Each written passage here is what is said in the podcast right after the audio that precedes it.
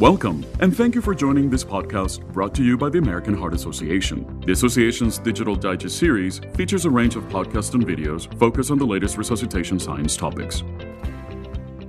So, thank you so much again for joining me, Dr. Rea and Dr. Sayre. Uh, just to start, can you guys remind us of what your roles are both in King County and Seattle? So, I'll start. I'm the medical program director for uh, King County EMS agencies. And hi, it's Michael Sayre, and I'm the EMS medical director for the city of Seattle. Excellent. Well, thank you guys again so much for joining us. I know we were so interested to hear about what was going on in Washington state. Can you tell us a little bit about how things have evolved in the last week? I think, like many uh, parts of the United States, people here are continuing their preparations for uh, what we anticipate to be a surge of cases. On the EMS part of it, we have continued to build out policies and procedures to keep the workforce safe and uh, try our best to avoid exposures to, uh, when taking care of patients.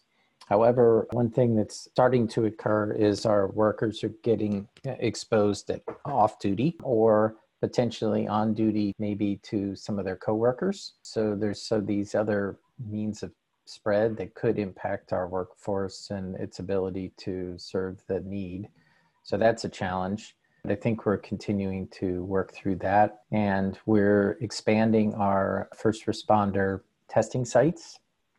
So Tom knows exactly for sure, but I think tomorrow possibly or today our second uh, first responder COVID 19 testing site will go live in a uh, sort of pilot phase. Yeah, I, I, I agree, Michael. So I, I iterative approach in, in which we try to understand all the circumstances and expand programs and policy to make sure we can manage those different circumstances that come every day. And I agree, one of the important approaches or strategies is to make sure you have a healthy workforce and so, this idea that first responders, and I use that term in a, a, a large way uh, police, law enforcement, first response, fire, EMS, even dispatch, right? Uh, all these folks need to be healthy when they come to work. And so, part of that is to understand whether they're, when they're sick, whether they have a COVID infection or whether they have some other infection. And so, Seattle Fire Department certainly took the lead and developed this first response drive in testing facility, prioritized healthcare workers and specifically first responders. And so uh, King County is following suit and, standing up uh, another site today. And the goal is when someone doesn't feel well, uh, we want to have you know, more information about that so that they can personally be protected, understand how they need to relate to their family, and also understand when and, and how they can come back to, to work. And so I think that is a great service to, to be able to test folks in relatively rapid fashion, give them that information and let them then be able to manage that illness in a way that's uh, best for them and best for their families as well as best for the, the EMS or the, the first response group. And so, how quickly are you able to provide that very important information back to your first responders? So uh, we get the information within very fast now. So these samples all go to the University of Washington Virology Lab. They're typically resulting in 12 to 18 hours now. Wow. So that means that if somebody has a, let's say, test negative for coronavirus, then they can be allowed back to working. Is that right? Well, that's kind of the idea, as long as their illness is better. Mm-hmm. So we certainly mm-hmm. don't want to infect the workforce with other viruses either, because we just end up testing yeah. more people unnecessarily. So, but totally provides the information to allow them to come back to work much more quickly instead of having to stay off for 72 hours because maybe they had COVID disease and we don't know. Now they're able to come back after 24 hours of getting better. And you guys have also made some changes in the way in which both you're doing dispatch as well as how you're responding to calls also, right? We have, and that also is, as Tom Rea likes to say, been an iterative approach. So we've gone through, I've lost track of how many changes, four ish, I think, uh, versions of our dispatch algorithms.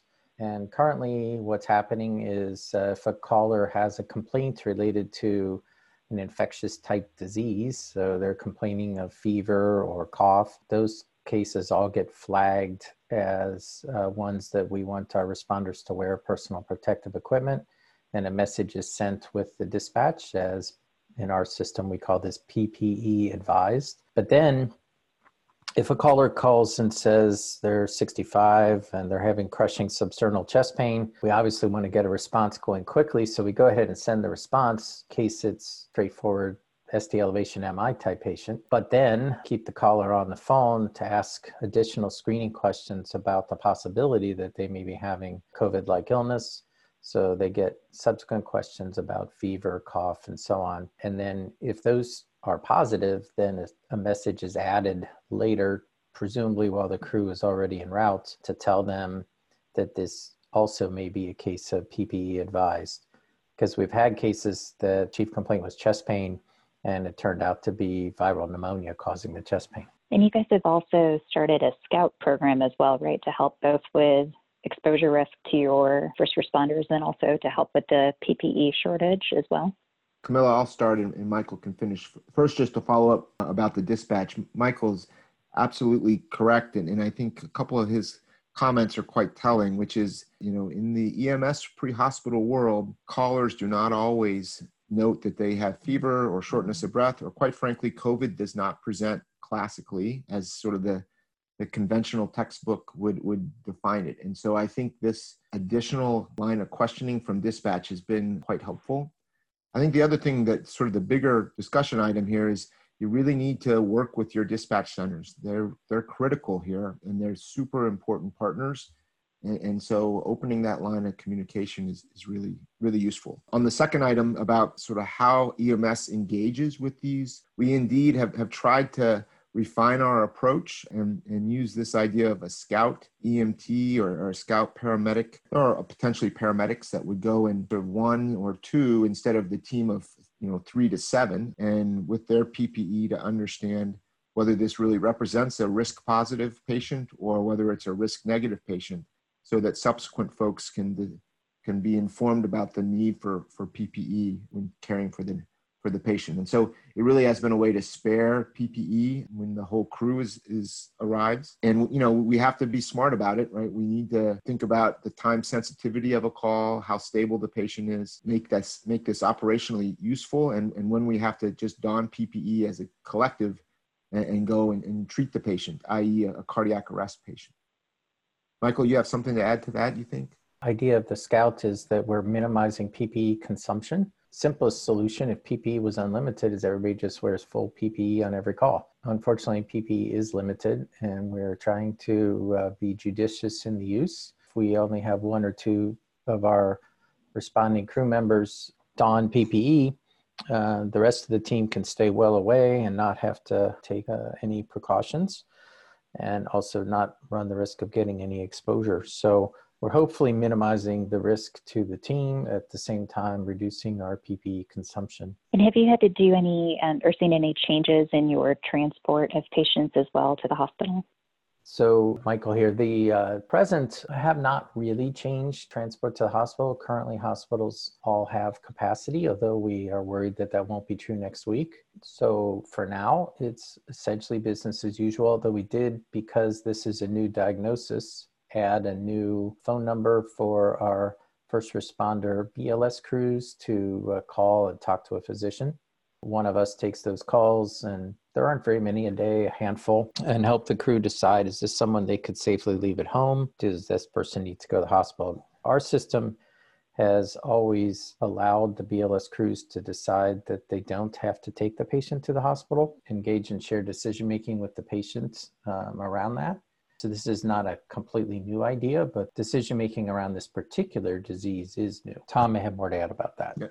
Michael, you, you stated it uh, succinctly and accurately. I have nothing to add.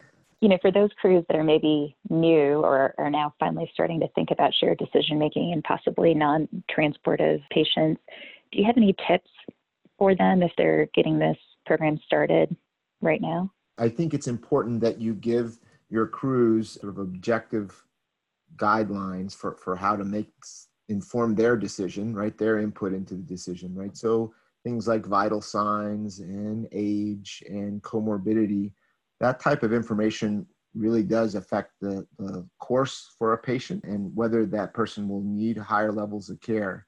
And so we've We've, as Michael says, specifically addressed this circumstance and provided additional guidelines uh, with these explicit type of objective measures. Them understand who can stay home safely and who needs to go seek additional evaluation and, and care at the hospital. And are those resources available on EMS Online as well if if folks are interested in seeing how you all are doing it? Sure. I, I think that algorithm for transport decisions is posted both to EMS Online and also to the King County Fire Chiefs uh, website. So the King County Fire Chiefs have a, a website for which they're um, posting this information, and, and, there is actually a, in the, that algorithm there's a box that really does spell out these criteria for who should who can safely stay at home and, and who might need additional evaluation and, and if they have questions how to how to get those questions answered in a timely way. Another resource, Camilla, is a, a, a nice algorithm that uh, one of our EMS fellows developed, Dr. Betty Yang, along with a lot of other stakeholders on when it's okay to return to work. And this went through quite a bit of editing, and others may find that helpful as well. Tries to cover the variety of different potential exposure circumstances. I'm sure there's some that we didn't think about, but for the vast majority of the potential exposures, I, I think we have a pretty robust uh, return to work algorithm that other agencies might find useful. Yeah, and just so people have context, Camilla, that that algorithm again, Betty Yang um, was the the author, but it really did involve the fire chiefs, um, infectious disease experts uh, from the region, and EMS leadership, and the, the fire unions uh, were were involved in reviewing this and understanding, um, and so so it really was a collective process. And it sounds like Conservation of PPE, making sure that you can get your workforce both healthy and back to work have been probably the, the biggest challenges this week. Any other lessons that you've learned over this last very long week, I'm sure, for all of you guys? So I'd say the next the next challenge is sort of the increasing number of positive test results that then have to be screened to see if they match any EMS records. And I think automated some of that workflow, but it's still got a fair amount of manual effort that has to go into reviewing the particular narratives and deciding if someone was actually exposed potentially to COVID 19 or they're very low risk for exposure. So we're continuing to work through that problem. Uh, and I hope other agencies have also fostered this good connection with their public health so they are getting notified of cases that are positive so they can uh, take a look and see if any of their workforce may have been exposed flip side of that, it's incredibly important that EMS document their PPE use so that they will ine- inevitably encounter persons have COVID infection, and they they you know PPE is protective and just like it's designed to be uh, when used appropriately, and so it's important to understand if they do have this encounter, uh, was PPE in place, and and so to the extent that can be documented it really does help the process and uh, makes everyone sort of more efficient about how they move forward when there is has been one of these encounters. What are your perspectives for the next week and and some of the things that you are anticipating will be your next challenges?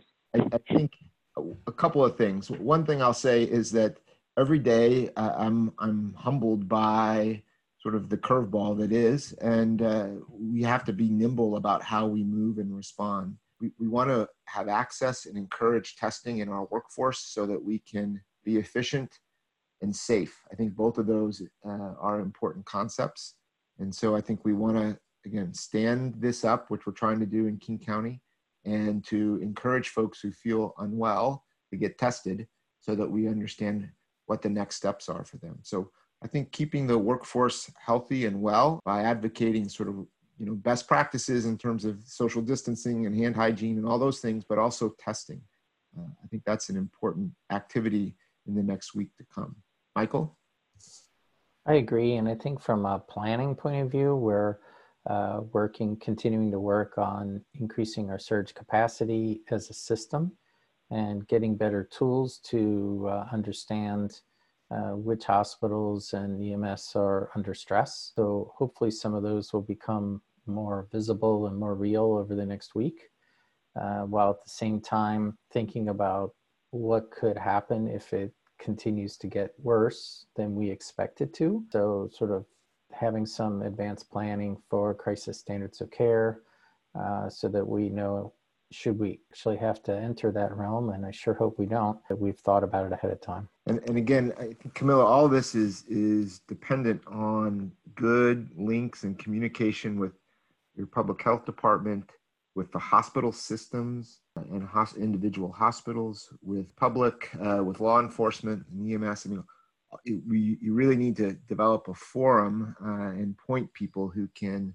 be the connecting points for these different groups because there are a lot of things moving in, in parallel and ideally they help one another and, and don't oppose one another. And so it's really important to have channels of communication up and running and i would really encourage other systems to, to make sure they've reached out to their politicians their public health their hospitals and have that network uh, in place as they move forward well, thank you both so very much for joining us today and just providing these important lessons learned as well as your perspectives on what things are going to be coming in the next week or few weeks. You guys are doing amazing work, and again, we appreciate all of the time and effort that you're putting into helping to prepare the rest of the country as well, um, based on some of the, the hard lessons that you guys have learned. So, thank you very much. Camilla, thank you for giving uh, this forum and for the outreach you're doing. And the American Heart Association's efforts uh, are also uh, quite appreciated. Indeed. Thank you, Camilla. Views expressed in this podcast do not necessarily reflect the official policy or position of the American Heart Association and the American Stroke Association. For transcripts of this podcast and more information about resuscitation science, please visit cpr.heart.org or engage with us via social media using hashtag ECC Digital Digest.